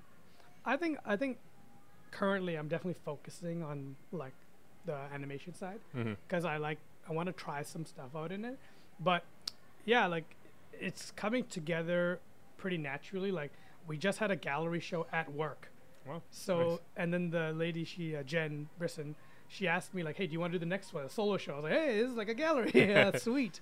It happens to be in our kitchen upstairs." That's really cool. So yeah, I guess I'll do a solo show, or not next month, but maybe another time. But group show. She's doing like a an homage to Robots and Monsters Nice. uh, upstairs. she was part of it too. Yeah, exactly. Jen is great. Yeah. I think that's my that might be where I met her too. yeah. probably same. Yeah. I mean, a lot of people came together in that place, right? Yeah, I know it was a great location and a varied, yeah, varied group of people. yeah. Ah man, Indeed. We're we're just gonna think about the good old days. um, when you make your work, how do you um, do you put uh, what kind of motivation do you have behind it? Especially like when you're making pitches, are you it does it start out through the visual like, uh, or is there any kind of themes you want to convey? How do you start out those projects? Hmm. I ah, it's always very like uh, here and there, like very fluid. Like sometimes I'll start with like a, a specific idea I have, like I really want to convey this idea. Other times I'm just like basically exploring until I find an idea that is like, oh, that is pretty interesting, and I'll kind of run with that a little bit more. So I haven't really like gotten a standard of Mhm. like the process of a for making something like that, Yeah. a project or a pitch. One thing uh, I, I- think I often ask here, and that's because I'm trying to figure out for myself, but uh, so, so this I- ideas behind creating artwork, uh, I think in animation or often in design, it can be very. Um, uh, what would be the word? I- I- it can be very not surface level, but the motivation behind creating concept art is to create a cool image that's concept arty. I mean, the quotation marks adjective. You know what I mean? Sometimes you know people would want to make a cool orc, so you can make a cool orc. You know, I think Right. the, uh, and maybe it sounds like I'm saying it's like like it's a bad thing, but typically to me, it feels like sometimes it ends there. Right.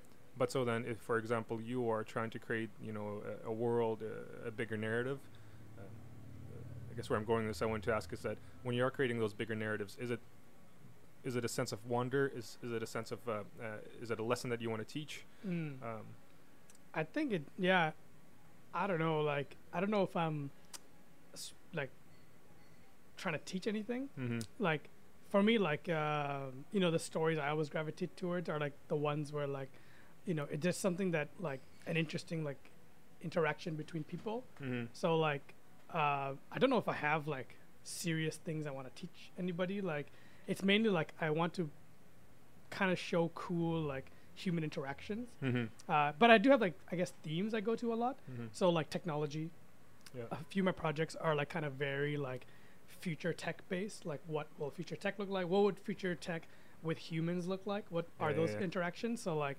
um, and I'm trying to kind of like figure out what elements of myself I can put into it. Like Yeah. a lot of my upbringing, I was I've never been like I guess into religion. Mhm. Just naturally, like Yeah. I think I'm too much of a questioner to be a part of religion Me too, man. but I do like parts of it, elements of it, and I I'm curious about the traditions, right? Like what, what, where they stem from, reasons why they kind of originated and stuff like that. So Mhm. I'm kind of trying to put a little bit of that in there, like how technology, tradition, and like humanity kind of comes together. Mhm. So those themes are definitely coming together, but I don't know if I've really gotten like a solid like something I want someone to take away from it yet. Mm. I've just been focusing on like what I'm conveying, yeah. and then I'll figure out what people will take from it. Yeah. I know it's very hard, and I'm not even sure if that's a, if it's even a, a right thing to think about when creating, right? Because I think Mm. uh, my problem is that I overthink stuff, which uh, could be an enemy, you know. But on the other hand, personally, I think I find that it helps to know there's more behind it. But Right. but it just sounds overwhelming though, because one, like, not even having a teachable moment, because I think that on its own means you need to have experience to try to actually tr- convey something. But then, I, I like what you're saying about whether the themes or feelings you're trying to convey. And one thing I've heard in the past before is also is just yeah, try to put yourself into it. Yeah. Right. Like what what makes you maybe different and what your interests are, yeah. and throwing that in. But even that is hard. Yeah, and it, it reminded me of two things. Uh, one was like um, there was this documentary. Um, uh, I forgot the name of it, but it's about Miyazaki Mhm. um, from Studio Ghibli, Nice. and uh, he does this thing where like um, he'll put in a scene not because like storytelling wise it belongs there, Mhm. but feeling wise it belongs there because he's orchestrating it feeling wise. So sometimes he'll just throw it in because that moment feels right. Like you need something here, and then he's, he's obviously he's on another level. Uh, he closes his eyes and he storyboards. I'm like, what? Wow. That's so cool. He doesn't do a script apparently. I was like, what in the world? yeah, I heard that. That's so cool. Uh, wizards. and then the second thing that I thought of when he said that was like uh, abstract art Mhm. because like you know that's something I've always been like, curious about since school. Is because we went to Emily Carr, we were exposed to lots Oh, of yeah. abstract art, You know all about it. and at initial interaction, uh, initial like initially viewing abstract art, I was pretty uh, put off by it. I'm like, I don't get it. What is this? What's happening? This Mhm. bullshit.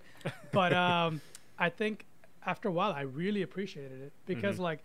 You know, if you think about it, like as an artist, artistic perspective, from the art, artist perspective, like you're kind of orchestrating something, right? Mhm. you that you will see that the audience whoever will see right uh, be it like a film at a gallery in a game or whatever right Mhm. you're orchestrating something and so like realism and abstraction are like levels you can play with Mhm. and i feel like those are levels that convey feelings too Oh yeah. right like if you make it ve- pretty realistic you're definitely saying something but if you want the audience to be a bit more questioning at this point you just kind of raise the abstract level Mhm. and then that'll kind of like let them ask the questions versus you saying anything Yeah. right so like that kind of goes back to like the process of making the project is like sometimes i don't have the answer for what i'm trying to say but i have a feeling that i want to convey and maybe abstract this kind of lends itself to abstraction Yeah. where i can con- convey it through colors and like forms but i'll let the audience kind of pull something from it And often it feels like that's actually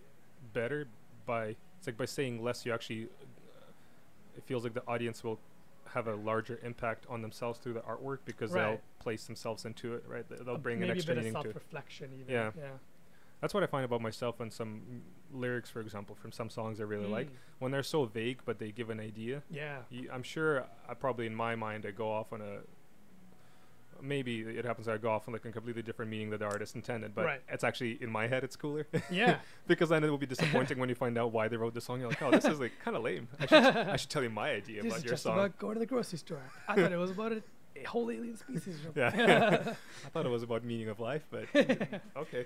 yeah, that's great because yeah, like that's like if you peel back, that's like you got inspired by that. Yeah. So like yeah, something vague like that, it definitely len- creates more inspiration. right, and then that's a lesson for making our work. Yeah, yeah. And then see, but then, uh, uh, then the tricky part is that because of work in animation and typically animation that's for you know we're making work usually for kids, like it typically it's stripped bare of any of these kind of vague parts because one, I think it's you know it needs it's meant to be entertainment.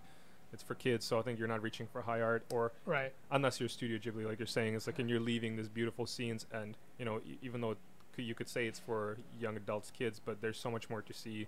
Like Yeah. it's got layers where adults will get it too. I think Pixar movies do that a lot. Mm. Um, yeah, I think the tricky part is then when you go to work and you want it to be bigger, sometimes it's not yeah, and I think yeah, you gotta kind of choose your battles. Like for sure. yeah, it's, it's not your project, so yeah, you kind of have to respect it. Like Mhm. this person who's like directing it or uh, created the project, they had a certain intention from an Mhm. artistic perspective, so that's cool. You know, I'll help you with that. Mhm. But yeah, I think it's easier to, you know, do that abstraction and that those ideas in your own work because you can't control them. Yeah, hundred percent. And sometimes it doesn't even belong where you think it should. Exactly, Right? It's like it, yeah. it probably doesn't belong in. Right, you're actually just doing it for the sake of Yeah, yeah, yeah. putting it, making it interest more interesting, but it doesn't need to be that interesting. It's all ego play, man. Gotta check yourself. That's right. yeah, yeah. Draw those pretty pictures. Uh, um, One thing I always wondered about you, and uh, now it's time to ask: you render, you can render like a beast, man. You you can paint things and take them to such a nice finished level, and yet so often you the work I see from you, you leave it at a rough stage. Is there a reason why you choose certain elements to render out and take them to you know really like crispy finish? I think it's time.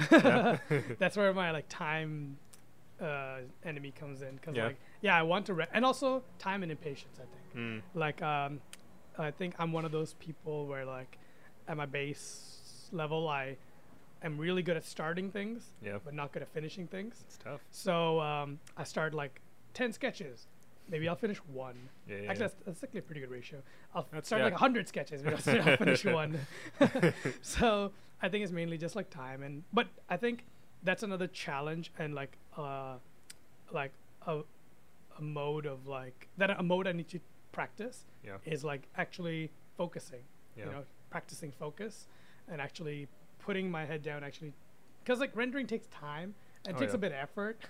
Oh so yeah, you're quite like, a lot "Uh, of effort. I don't have the effort right now. But I think recently I've been trying to really do something and just like stick to it for like longer than an hour, Yeah, and then um and then practice. So I think it's been helping a little bit. Yeah. Yeah. it's a good idea. Yeah, that's a tricky part, especially I think because rendering is something that it doesn't always build on top of the idea, right? Idea is there now Right. presented, and it's, Right. it's a presentation aspect that's you usually work on at that point. Yeah, And I think personally I like rough stuff better. yeah, like because of that abstract feeling like there's little strokes here and there that imply something totally different than I, Mhm. what i intended and it kind of like helps like inspire me to go that direction like ooh that looks like hair or that looks like spikes or Yeah, that yeah, looks like you know uh, film strips or something i don't Yeah. know What would you say is, uh, apart from time, is the most difficult part about creating your personal work? oh hmm it's a good question i'd say like also like uh integrity or like that idea of like knowing how good you can do it Mm-hmm. Uh, there's always that struggle where like you make something and then uh, you just you just don't feel like you're ever getting to your potential you know Oh, yeah. that kind of feeling Mm-hmm. you're just like ah i could do much better than this like what's happening why am i not Yeah. you know getting past this barrier this like uh force field or whatever right like why am i not getting further Mm-hmm. like what's stopping me and it's like i think it's also like part of it is maybe time probably not because that's that's you know you can work with time Mhm. usually uh, i think it's a lot of it mental it's just like being okay with spending time on a piece like 20 hours yeah. being okay with you know using reference being okay with like getting feedback and all these things Mhm. and actually having enough focus to do something Maybe it's just uh, maybe it just feels like we have to be like accelerated and amplified, right? It feels like I often feel like I should be making more work, you know. And right I wonder, I wonder if that's it feels like part of the problem versus like you're saying, you know, maybe just do one piece instead. yeah yeah yeah. And that's actually definitely uh, what I've learned from like seeing like friends and stuff. Mhm. Like uh, Mike McRae, that guy I mentioned, one of the motivators. Um, he's great. He spends like a long time on a piece, and it shows because he's really thought things through, Mhm. right? Like things look considered. Yeah. They're not just put there because you know you ran out of time or whatever. Yeah. He's really like put thought and effort into each portion of the piece. Even if he leaves it like abstract and like kind Yeah. of um, lost edgy, he'll still have a reason for it, an interesting reason. Like, uh, so that he really inspired me. Like when we were working on the Dragon Prince, I'd see Mhm. his backgrounds and stuff, or his Yeah. more importantly, I'd see his personal work he would be working on. I'm like, damn, that's pretty cool. Like, and I think that's always a good um, point of motivation. Like, be like Mike Yeah. and like actually focus on stuff a bit more.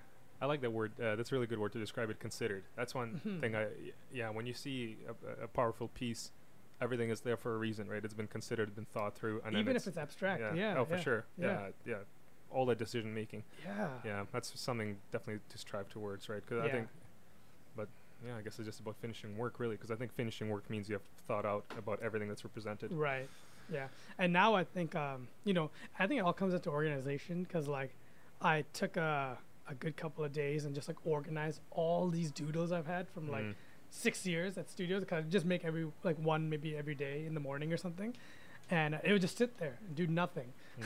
And um, so I've got like this huge library on Dropbox. So now I can work wherever, I, and I, I've started to not start doodles Mm. and just grab work, a yeah. doodle and actually do something with it. So a lot of the ones I've been posting recently, they're just actually they've been started like two years ago in like the very basic way, That's cool. and I'm like, uh, okay, let's do this, and actually like, finish it up a little bit.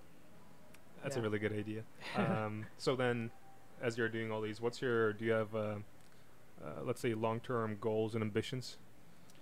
Um, I think like for now, for some of them, like Yeah. those dragons I've been posting, Mm-hmm. they're more like out of curiosity of like I should probably, I'm kind of curious about dragons and like how to paint them and how to render them because Mm-hmm. I've been playing a lot of Magic the Gathering and it's super fun Oh, yeah. seeing dragons art all the time. Um, and a lot of my favorite artists make the coolest dragon illustrations for Mhm. the that series. Um, so doing those ones were just to practice, Mm-hmm. and then doing still lives is just to practice.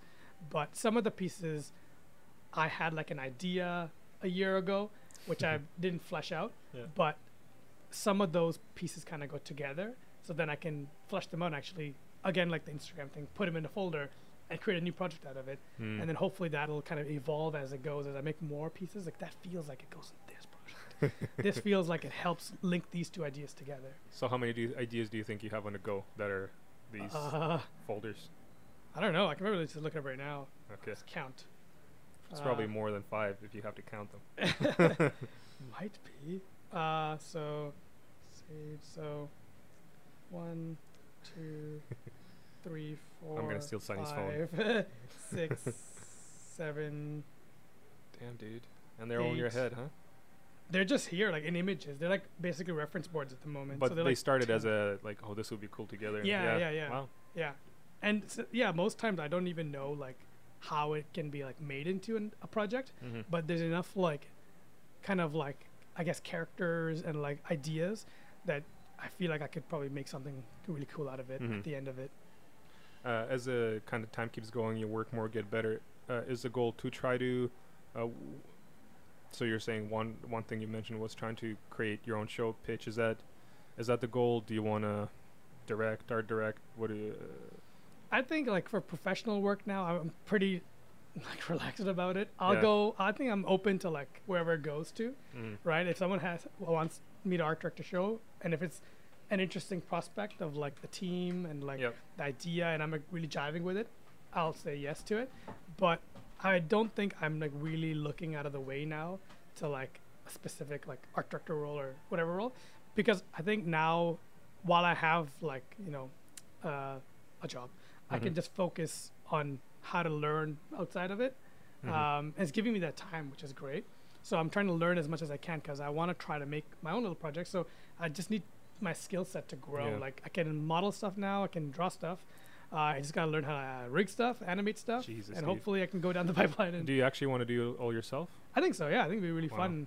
Obviously, I want to collaborate with people, but I was gonna say I get more people, man. yeah, but I I want to know how to do that stuff Mm. just so I can actually, if I need to, like do portions of it, right? Like Yeah. it'd be fun to try it out and actually uh, see where it goes. Like I have a certain maybe style in drawing. I have a certain style in modeling. I might have a certain style in animation. hmm So That's true. or rendering, you know, like all those type of things.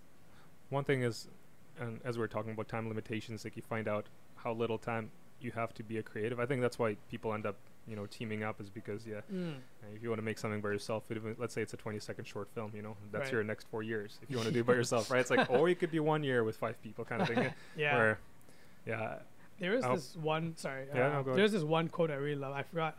Every time I bring this quote up, I forget the artist's name. no worries. Um, but he's done some awesome like traditional illustrations. This is one famous one where like a whale standing on its head on a beach. hmm Damn it, It's can't okay. remember his name. Yeah, yeah. I'll look it up later. Yeah. But he said uh, something along the lines of like, if I have to finish an illustration in two months or two weeks. Wait, what? it's like if I have to finish an illustration in two months, I'll spend like uh, two months to figure out how to do it in a week. Okay. okay. Working smart. I don't know. That's So, butcher- so this is, that a, quote. is this a matter of uh, planning then? It's a matter of just like kind of like finding a way to do something Yeah. like more more the way you want to do it right like i i, I like that quote because it kind of opens up like you know the way that it's supposed to be done might not be the best way it should be done hmm right? Like so maybe it doesn't take like um, four years to do it. Maybe i can figure out a way to do it in, in a year. That's true. like then it kind of like brings up the creative aspect of it again right? Like you're trying to troubleshoot. Like this takes forever. How can i make it not forever? Yeah. uh, and it kind of makes you a- ask those questions and then hopefully figure out a way to do it. That's true. Yeah, I think storytelling is so flexible that yeah, m- maybe yeah. And i think with technology now like having blender blender's crazy Oh yeah. like having like you know uh, uh, even maya and all this all the programs like having them to be able to have them on a consumer level like i think yeah like you just have to figure out a way to use them now Yeah. that's it like exactly. they're available And then there's no excuses. right I want to see. I just want to see a Sunny shot Sorry? project. I just want to see like Sunny full-on project from you. So I'm just I'm excited. I can't wait. oh Uh, cool me too I hope you do. I, I mean, whatever your these pitches you're talking about, or I I really hope it works out. I, yeah Because it's uh, love all your work, all your painting. So I think it would be cool to see what is it that you're really about in, one. yeah in one i'm short. curious too okay, well, I, I think I'm gonna have to be waiting. Um, let's see. I was gonna ask. Uh, do you feel like your life is pretty balanced at this point? overall? Uh, uh, no, it's always. I think it's always. Um, I think it goes back to like me always want to challenge myself because when it feels balanced, I'm like, I think I need a challenge. yeah, I'm it's too always, comforting. Everything is too nice. yeah, I'm always throwing it in disarray, which I love. But then like obviously it's not the best thing There's all the time. repercussions, right? Yeah, my wife's always like, "Why?" I'm like, "But I need this." um, so yeah, I'm trying to find a good balance of that chaos because I think I need the chaos plus maybe the balance. So I think uh, learning a lot more skills Yeah. has been helping me kind of work faster. Yeah. Uh, so it kind of makes my time a little bit more efficient. So that's where I can find a kind of find balance. Is like not like you know respecting time, but then uh, kind of trying to do as much as I can in time hmm that I have. Um, Stuff fun with it smart. yeah, a bit of controlled chaos. It's probably really nice. though. Mhm. You're creative. I guess you kind of need it. Um, and then I don't know if I asked you this already, but like, w- what would be your biggest motivator on a day when you have time but you don't really feel like working? Oh. Um. Hmm. I think I would struggle with that because I end up just goofing off and, Yeah, and then regretting it later. same. But sometimes I'll just like uh, I'll I'll go do something like I think another aspect of myself that gives me balance is sports. Mm. So if I don't play sports, like if I don't bike or play volleyball, Yeah. I will feel pretty crappy. Yeah. So um, if I play some sports, uh, then I'm just like super amped and like my mind's ready for ideas, like awesome. idea production. So if I'm always if I'm if I'm in a rut, I think the best thing I can do is just go for a bike ride Nice. and then come back and then hopefully something's there. Smart. It's a good idea. Uh, I don't always do it, so uh, I'm a hypocrite. You got to take your own advice. yeah, I should. Um, let's see. Uh, w- if you had to choose a, if you had to work in a different career, what would it be? Oh, oh yeah. Oh, my, my wife and my friends we asked this question the other day. Oh yeah. and um, we the gave like two questions. We gave like uh, what would we do that has to be non-creative, hmm and another thing is what would we do? It can still be creative, Yeah. like, but, like you know, adjacent Mhm. uh, jobs. So I think my creative adjacent was like to be a writer because it'd be awesome to develop that skill Mm. actually, and uh, would be to uh, what was it? Uh, to work uh, in film. Yeah, so if I were to change, it's kind of like uh, pretty close to what But I'm film on like production, you like Yeah. on the cr- on the set. Yeah, actually like controlling the camera and stuff, like cool. and actually like you know being on that cool dolly thing. Yeah. Especially these days, it looks so cool. Yeah. the gear that they got. Yeah. So sick.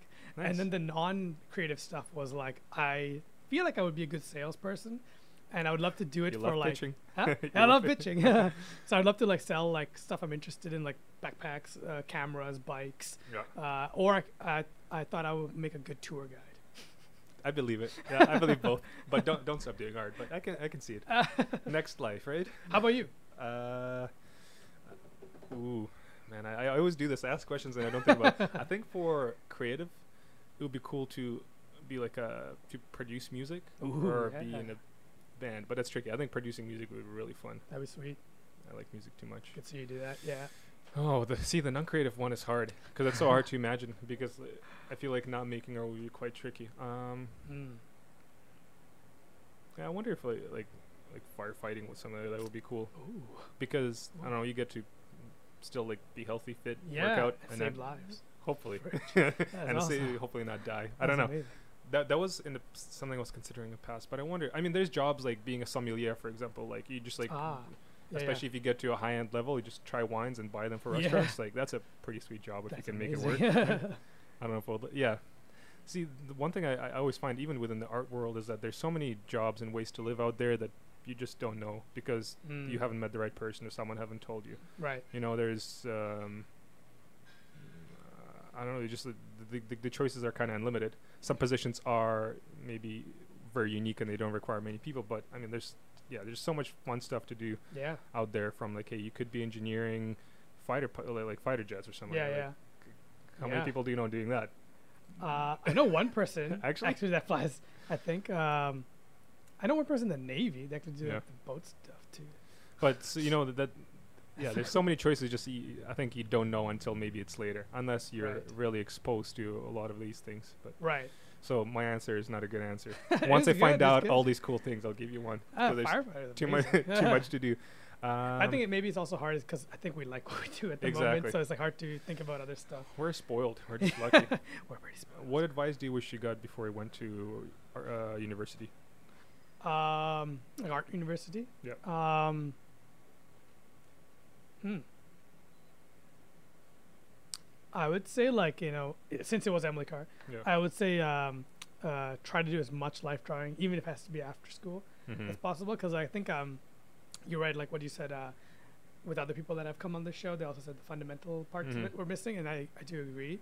Um, and I think I think I'm still struggling with it every time I, I'm doing a, a work, a job project or whatever. Is like the fundamentals I'm always like struggling still. Yeah. Whereas like other students from like art center would be a big one, maybe CAP, you know, all these ones. Yeah. They're pretty solid. Like they got their foundations down. yeah. hmm Um, so if someone had told me, yeah, like you know, Sunny, you're going to art world, like make sure to practice uh, f- uh, fu- the fundamentals, that would have been sick. Yeah. I would have to. St- It's never too late, dude. oh yeah, Yeah. for sure. Yeah, I'm, I have. I'm still learning now, which is good. But uh, But also, th- that thing seems to never end, right? The, Yeah. It's never going to get to a point where it's like, well, my life drawing is great now. I'm, I'm just going to stop now. it's true. Yeah, Yeah. that's that's. I guess that is the thing is.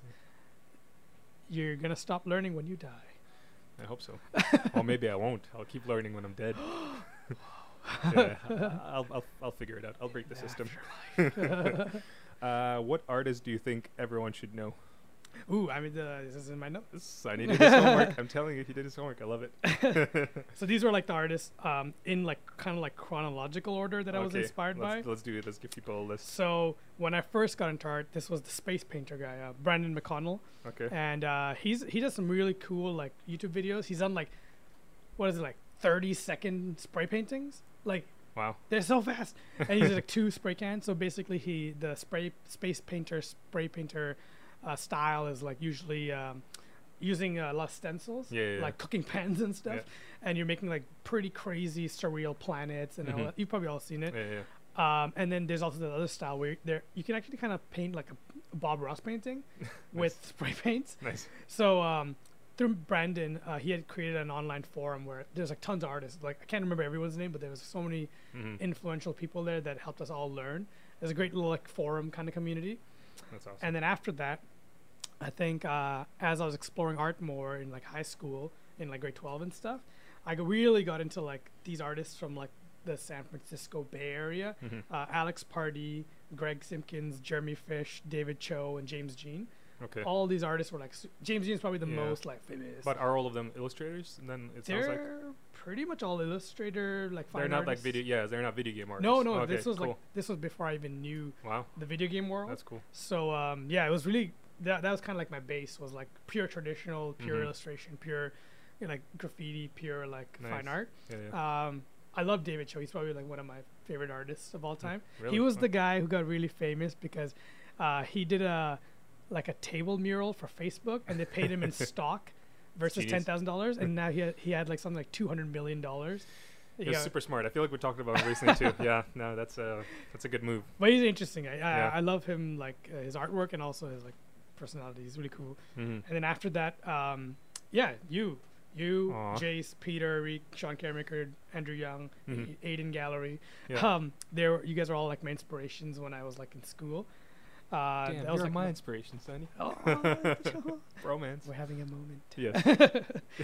and then after that, uh, during the later end of like university, yeah. we kind of like my friends and I, we were kind of all um, really got inspired by this video game community. hmm So there was like obviously like Craig Mullins. We're like, what the hell? What Yeah. the, what the heck is this work? This is crazy. He's next level alien.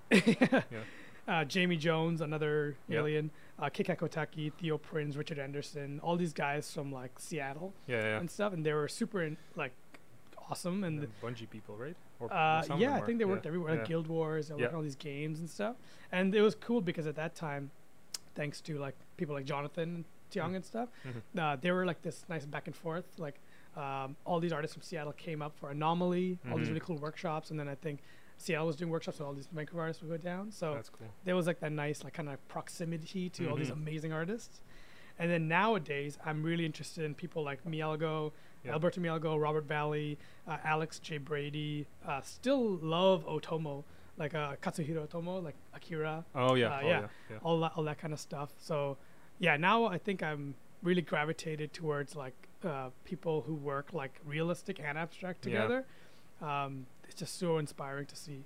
I love what you, these uh, the last artists you mentioned too is that they feel I feel like they bridge a gap between entertainment and fine art, Right. conceptual and yeah, I couldn't think of that. Yeah. Yeah, because it's like they make things that would be entertainment, but the enter- in that entertainment is sophisticated and it's got more than just a surface level. Right. Like you know, you look at the Robert Valley books or Mielgo art. It's, it's you know even like Tron stuff. It still has so much character. Like it's uh, yeah. And that, that that's a good point. I never- never thought of that, but it is like, I guess, m- merging the two of my like what people I got inspired by earlier. Well, as a Mhm. fine artist now. Yeah, yeah, that's right. That's oh, haha. Haha. Wow. Revelations. Damn, dude. I, I, thanks for all. I'm gonna have to re-listen to this and look up uh, some of the people that I didn't know. Oh, but yeah. I'm. I, that's what. Yeah, but man, those artists, wizards. Um, okay, let's see. And then last one. Uh, what's a piece of art? You know, whether it's music, movie, books, whatever, that had a huge impact on you. Ah, so it was The Matrix. Oh yeah, I love The Matrix. It's such That's a cool movie. it is very good. Like uh, I had, that's probably the best thing I've ever bought is at Ross. In yeah? States. I found the whole Matrix trilogy set Oh, with yes. Animatrix DVD. Oh my god, for ten dollars. And I love changed it. forever. Yeah, I mean, it was really revolutionary writing, and yeah, yeah. I love it because yeah, like it's so interesting. Like uh, it has, I, I guess it also inspired me to do this kind of like projects of like the humanity, technology Oh, yeah. tradition because the Matrix has basically all of that. Like, um, Oh, yeah. it's about like the consciousness and like how like people are living and then what's real, what's not, and like all these interesting elements, like the the religious aspects of it. All these and it cool feels things. like it's actually becoming more and more re- relevant in our world Right, like when you hear the neuralink and from Yeah. the Mos- and like the technologies that is being developed it feels like we're actually heading more and more towards right. something i mean uh, maybe i'm o- exaggerating but it feels like things that used to be science fiction are actually Yeah. becoming a reality which is impressive i mean you talk to your car and your robots at home like you talk to your robot phone VR. yeah Yeah, for sure. Yeah, but I just love it. It's such a cool movie. I love the cinematography of it. hmm I love the like the characters, Morpheus, Neo, Trinity. Oh, so Mm-hmm. Yeah. cool. It's just a, such a cool movie. Like I, I don't know. I love yeah it. Yeah. and it's, uh, it's so many themes and yeah yeah, and I also love Monsters Inc. okay The first one. Such a good did, movie. did it like- change your life as well Yeah, because like it was like uh, in a way similar concepts, like two worlds. That's other world, yeah, true. but like on a very cuter level. you should write a thesis statement about how Matrix and Monsters Inc. is the same movie. yes, fan theory. Ah, cool. Sunny, you're a magical human being. Oh, you're thank you. super good. Thank you so much for taking your time. I really appreciate it, man. It's uh, Oh. yeah, this was really good. We shook hands. Always, uh, yeah, we just did. You didn't know. Always very inspiring. Don't stop making art. You're I not allowed to. You're not allowed to switch into your salesman Oh, okay. guide career. So that's out of here. Um, where can people find your work? Uh, yeah, currently it's just on my website, uh, www.sunny-shah.com. forgot So it. it's S-U-N-N-Y Yeah. dash S-H-A-H.com. And then I sell work actually on Granville Island if you want to buy some s- prints and stuff and original artwork. Something just broke. Um, on Ainsworth, in Ainsworth. Uh, That's it's called. Ainsworth Design, I think, or Metal. You don't even know. Sorry, Karen. um, but yeah, I have like original pieces there and stuff. Wow. And, uh, my wife's work is there too. Corky Pepco. I'll plug there. Shout out. Yeah. yeah, yeah, yeah, yeah. Cheryl. Check out her Uh, work too. Yeah. And yeah, my blog, uh, Grizzly Flo- Frog. Uh, dot tumblr.com, I think. Yeah. Look at you active. How often do you update the pieces at that store? Uh, Whenever they're gone. less often than I should. I, I yeah, but I just updated it. It's got some few new original pieces, and then uh, quite a few prints and uh, stuff like that. Damn. It's a really cool store. Like there's so many local artists there. Uh, you can see Christian Adams' work there. I love his work. So, so cute and funny and dark at the same time. Awesome. yeah, Well, yeah. thank you so much. That was really good. Well, thanks for listening, Thank you for people. having me. Sunny is a wizard. I'm gonna have to re-listen to this and uh, learn all over again. Thanks for tuning in. If you want to learn more about Creative Theory Podcast, uh, Facebook, Instagram, find us, say hello. Otherwise, we'll uh, see you in two weeks. Bye-bye. Bye. Когда совсем я разбогатею, я буду намного добрее. Надо ловить за жопу удачу, а я вроде это умею. Вот он, а может и не он, кажись, представился случай Чего-то я не понял, я везучий или не везучий Сегодня неудачный день, все падает из рук. Дэнни Бой тут мне сказал, бля, кури бамбук Я поел, плюю в потолок, воображаю себя дураком Аплодировать могу ногами, покажу потом За это мне денег мешок, если испытываешь шок То не играй в мои игрушки и не писай в мой горшок. Нет в моих действиях системы, кроме нервной. Я все равно ведь знаю, что я буду первый. Я обычный парень, не лишен простоты. Я такой же, как он, я такой же, как ты. Я не вижу смысла говорить со мной. Это точно то же самое, что говорить с тобой Шумная слава лучше тихого безумия. Свет в глаза лучше, чем пыль, подумал я. Пиво пенится, как море, скоро начнется качка. Выглянул в окно, видел клевую тачку. С утра один дома, то скучно, то занятно. Посмотрел немного, бокс бьют не меня, это приятно. Переключил канал, там бойсбенд читал забитый. В их текстах много воды, а в моих много спирта. Стало скучно, пошел на кухню, скушал пончик. Жизнь это школа, но я не спешу ее закончить. Вспомнил вчера, Фу, какая отрава, секс был или не было. Браво, Вася, браво. Я обычный парень, не лишен простоты. Я такой же, как он, я такой же, как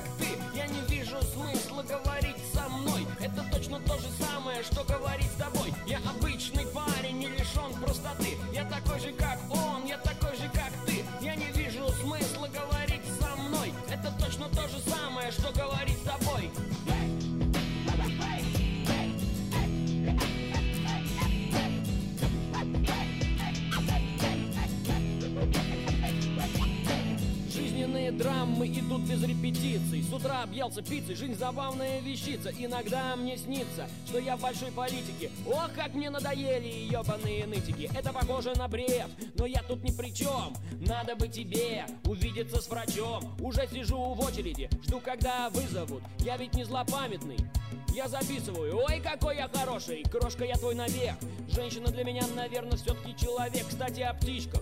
Ладно, кончаю эту бодягу. Все, нем как рыба, в каждой руке по флагу. Я обычный парень, не лишен простоты. Я такой же, как он, я такой же, как ты. Я не вижу смысла говорить со мной. Это точно то же самое, что говорить